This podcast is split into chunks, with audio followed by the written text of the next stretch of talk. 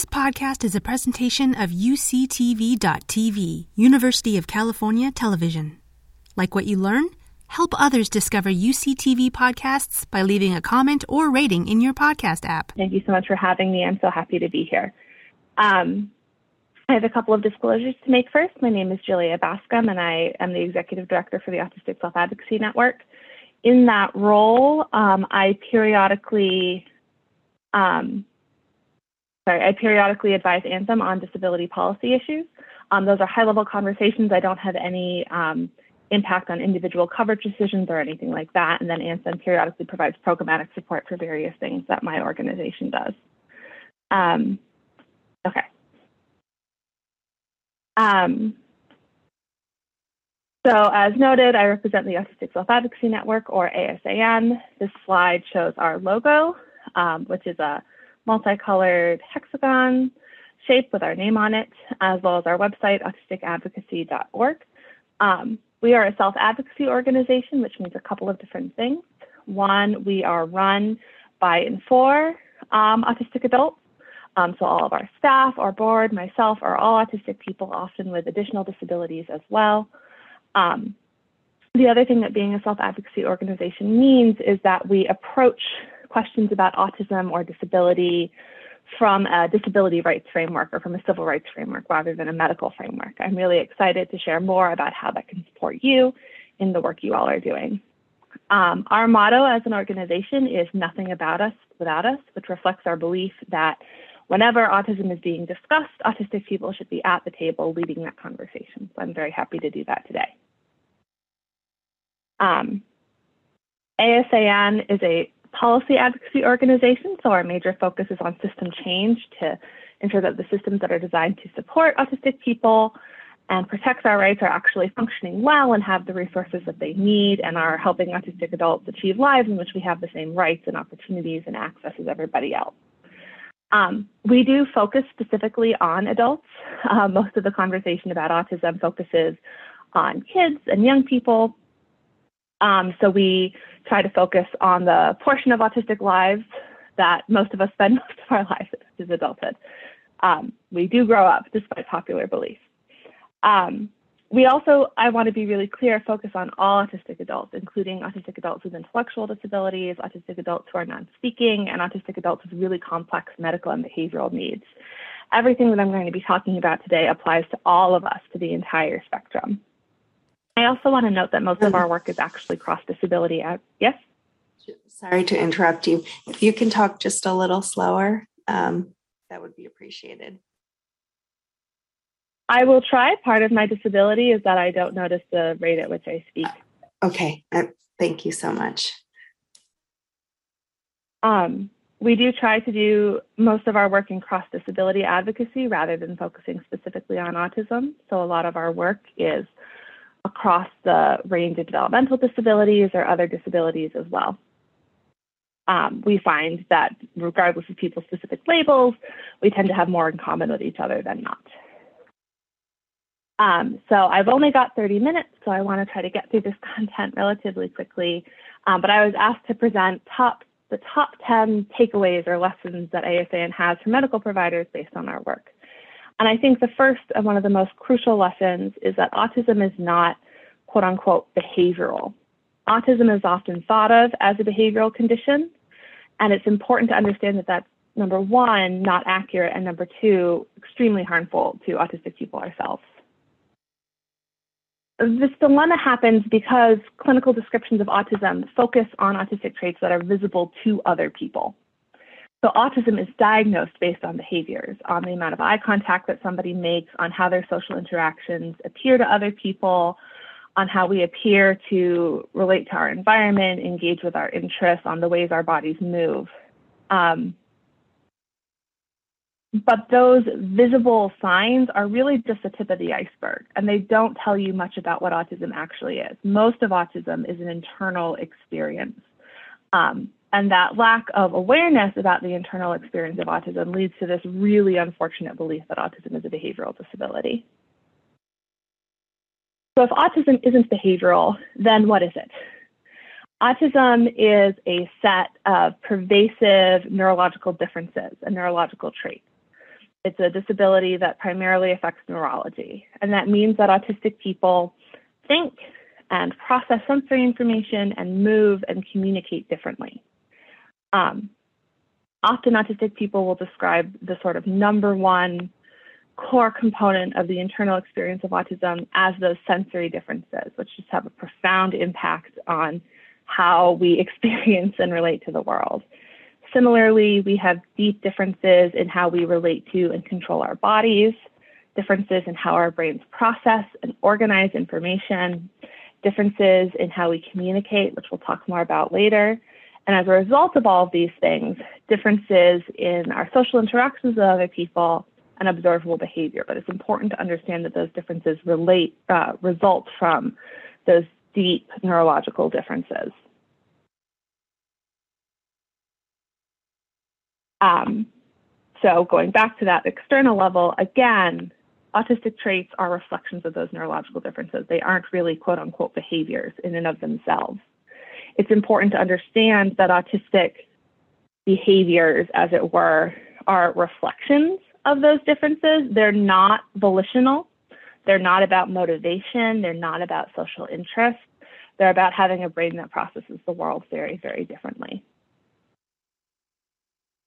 Most theories about autism start from the foundation that autism is a behavioral disability.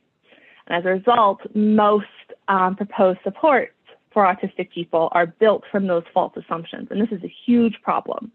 In order to actually support autistic people, you have to really understand us and understand why we're doing the things that we are doing. And then you need to do everything differently based on that deep and accurate understanding.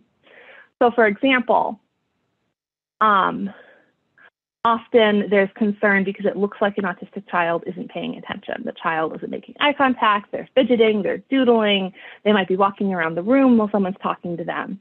And so, if we're coming from a behavioral mindset, the focus is then on changing that child's behavior to make it look like they're paying attention. When you talk to autistic people about our experiences, what you'll find is that due to the way our brains process information, especially sensory information, um, the most effective way for us to pay attention is actually to be moving our bodies around, to be looking away from the person who's talking, to be fidgeting, to be doodling, etc. Doing those things is a way to support us to pay attention. So with that understanding, you would change your focus um, from trying to change those behaviors to looking at okay, how can we make it easier for this person to pay attention, and how we can how can we support them to do the things that actually enable them to pay attention. Lesson number two everyone is rich and complex. Every person has a rich, dynamic inner life. This is a really important concept when you're working with people with developmental disabilities, and it has two major implications. One, autistic people are whole people. We aren't a list of deficits. Um, we really need to reorient our thinking about autism, the way we describe individual autistic people. Um, our focus when we think about autism, which right now is so, so, so deficit, deficit based. We need to recognize autistic people's wholeness and value in and of ourselves. And number two, we need to recognize that autistic people have rich and complex interiorities, regardless of the complexity or intensity of our needs, regardless of how visible that richness and that interiority is to you. Um, and this is true, again, even when that's not apparent even when someone appears to have um, major disabilities um, and it's hard to know what that person knows or what that person thinks. I'm not saying that every person with a significant intellectual and communication disability is necessarily doing abstract intellectual work, composing sonnets in their head, or doing calculus, although they might be and they might not have a way to express that.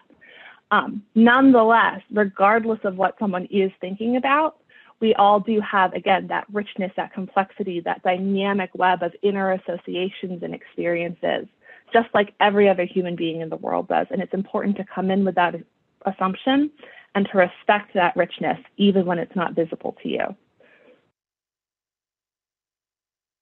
The third major takeaway from our work is that access to communication is paramount for autistic people. If there's one thing you take away from this conversation, I really hope it's that. This is the most important thing to understand when you are working with autistic people. So I want to break that concept down a little bit.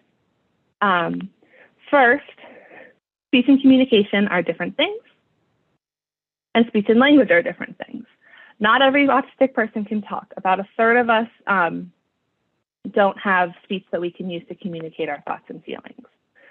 Speech, though, is different from language. Just because someone isn't orally able to express language doesn't mean that that person doesn't have receptive language or doesn't have internal language that they need, that they have a structural language impairment or something else. You simply can't tell whether or not that's the case from a lack of speech. Similarly, speech is not the only way to communicate. There are lots of different ways that people can be communicating. Our focus needs to be on ensuring that every autistic person and every person in general has a robust and effective way to communicate. But that way doesn't have to be speech. And for autistic people, often it won't be speech. Often there'll be a more effective way to access communication instead. Some people need support to communicate, and we're going to talk about what that looks like later. So again, just to take this away, not every autistic person can speak, but with the right support, every autistic person can communicate their thoughts and feelings in a way that other people can understand. So as I said, about one third of autistic people can't use speech to communicate. But most autistic people have some level of communication disability. Many, many more of us can't have some speech, but cannot always rely on speech to express our thoughts and feelings accurately, comprehensively, and easily in real time. And all of those factors matter. If a person experiences a challenge with any of those, we should be looking at communication supports and communication alternatives so they aren't solely reliant on speech. And this brings us to AAC, or Alternative Augmentative Communication, which hopefully y'all already have some familiarity with. AAC can benefit any autistic person who struggles with speech in any way. AAC can include a lot of different things. I think people are often most familiar with apps um, that you can use on a tablet or on a dedicated device that allow people to select words and phrases and put together sentences without using speech. Um, AAC also includes things like typing, handwriting, texting other people. It can include sign language. It can include eye gaze systems and a lot of different ways to communicate. There are no prerequisites for AAC. In order to use AAC, all someone needs is preferences and the ability to independently move one or more muscles in their body. If those things are in place, we can establish at least a system for that person to express yes or no. And from there, we can build out a robust communication system. I'm talking a lot about effective communication, so I really want to define that term. Effective communication means being able to express what you're thinking and feeling in ways that other people can understand. It needs to be easy and accurate. And you need to be able to have that communication across a wide range of functions commenting, protesting, arguing, talking about things that aren't here and now, not just requesting. So often we see autistic people provided with a communication system that really only allows them to say things like, I want ball, please. That's not effective communication. People are going to be extremely frustrated if that's the only method of communication that's available to them that other people can understand.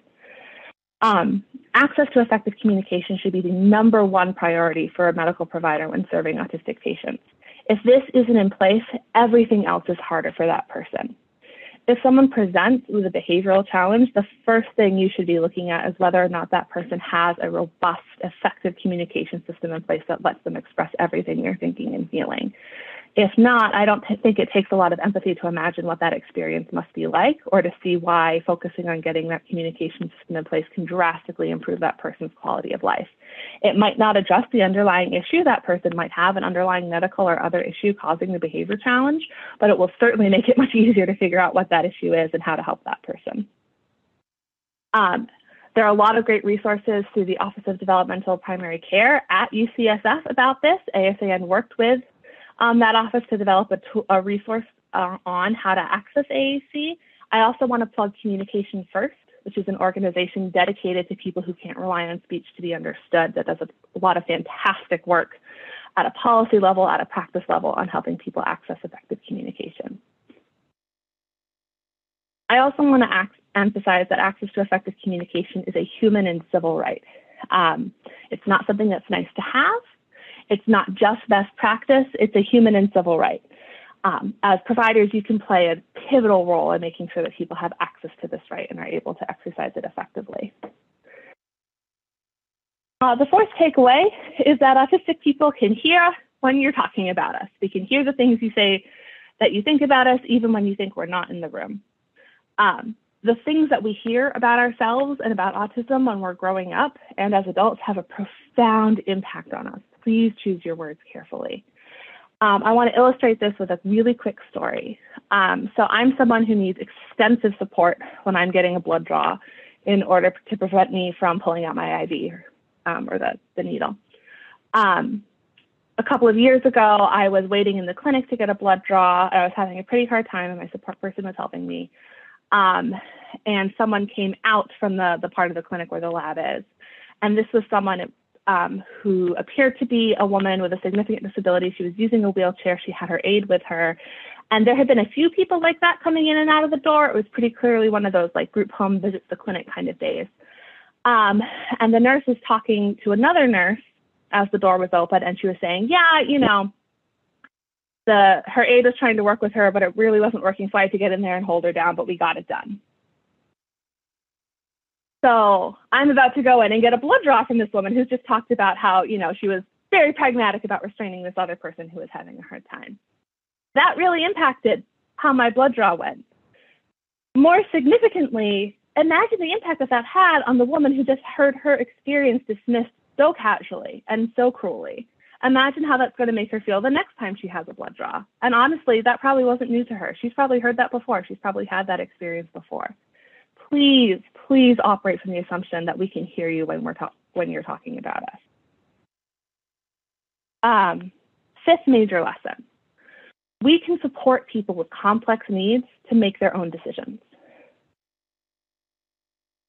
As I said, my organization's motto is nothing about us without us.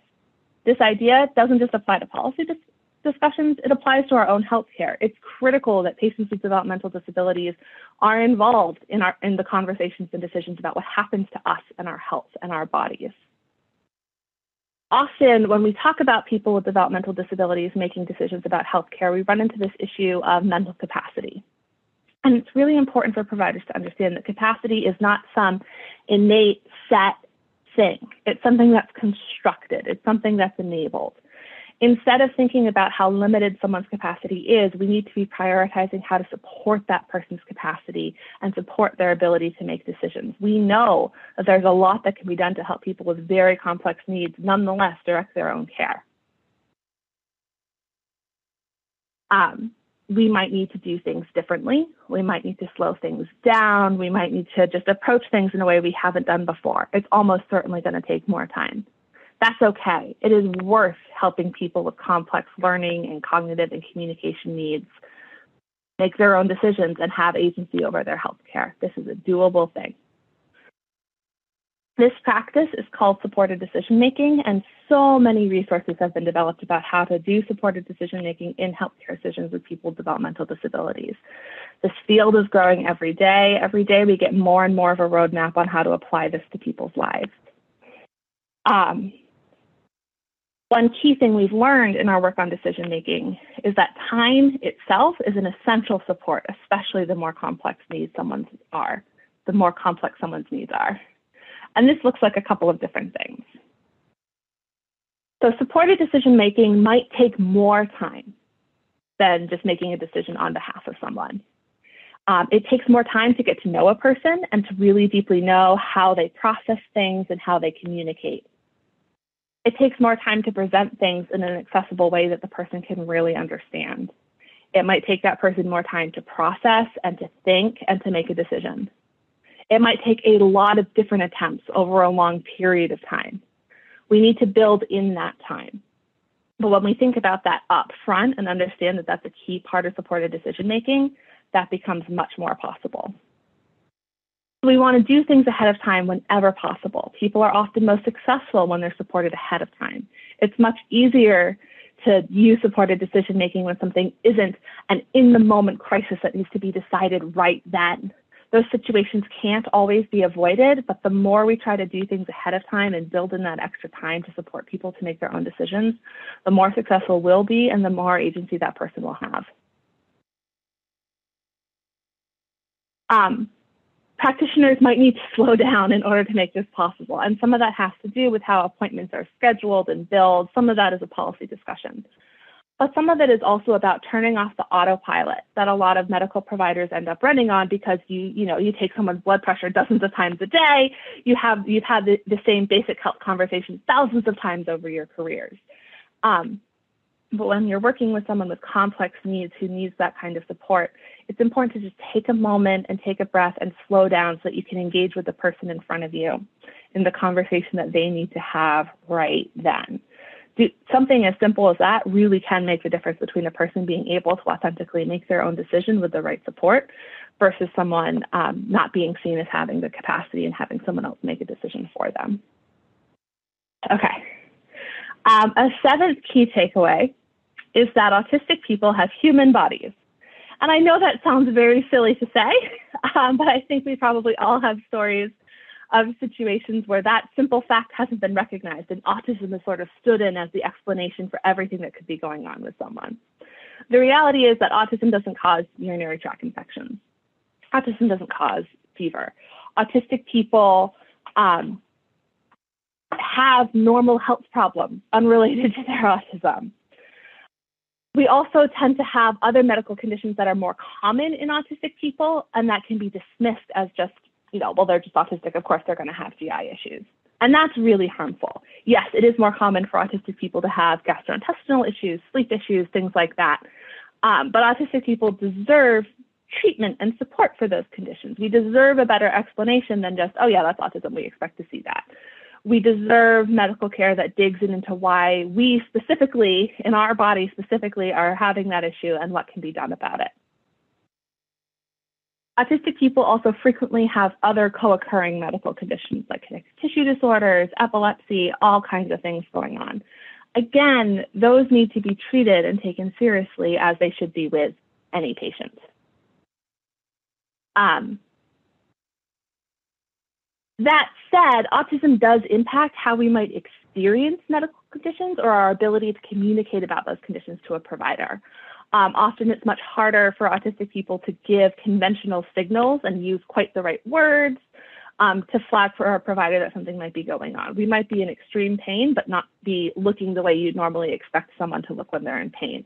We often need our medical providers to actively look those underlying medical issues and explanations, to do a little bit of digging, to again slow down with us and consider, okay, if this isn't a person who's going to react when they're in pain, what other ways can I use to determine if they are in fact in pain or if there's a medical issue going on?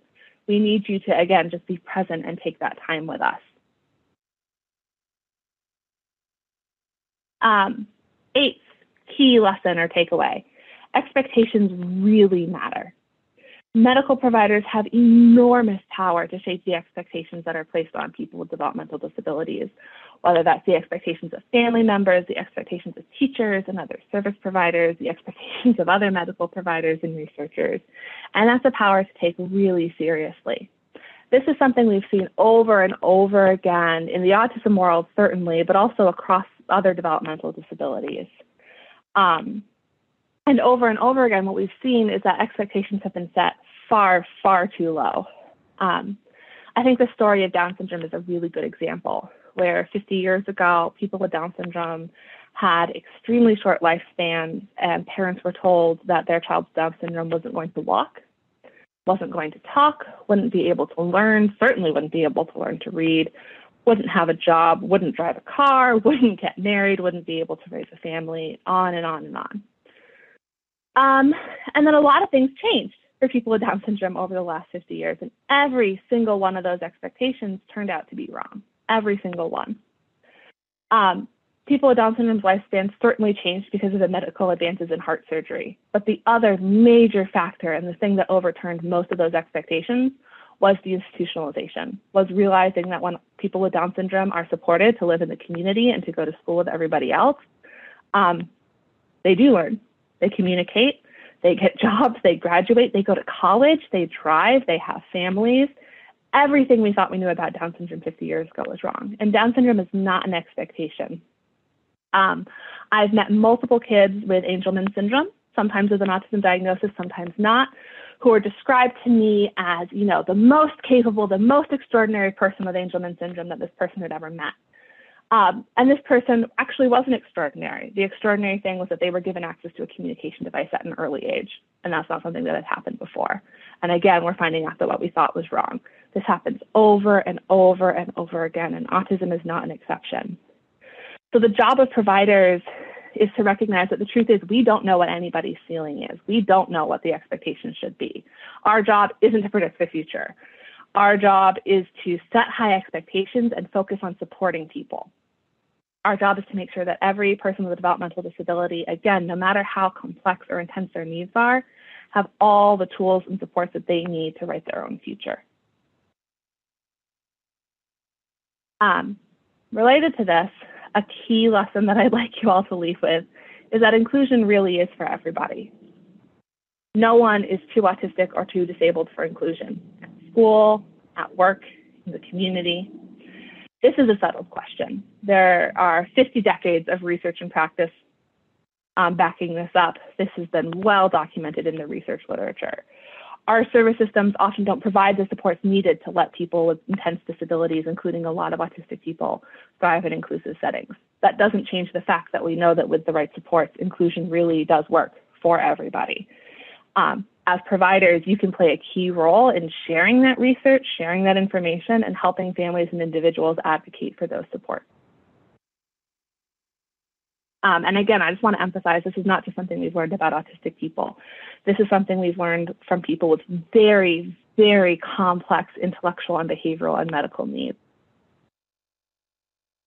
Finally, I know we're coming up on, well, it's 12.15 my time. I think it's 9.15 your time. Um, so I need to switch out of the lecture portion of this. But I really want to emphasize that these things are issues of human rights. Everything we just talked about these are not, again, just questions of things that are nice to have or best practices. These things pertain to your patient's civil and human rights, and you can play a pivotal role in making sure that they have access to those rights and are able to live the lives that they deserve and that we know are possible. So I appreciate you taking that responsibility deeply seriously, as I know you all do. Thank you so much. You've been listening to a podcast by University of California Television. For more information about this program or UCTV, visit us online at uctv.tv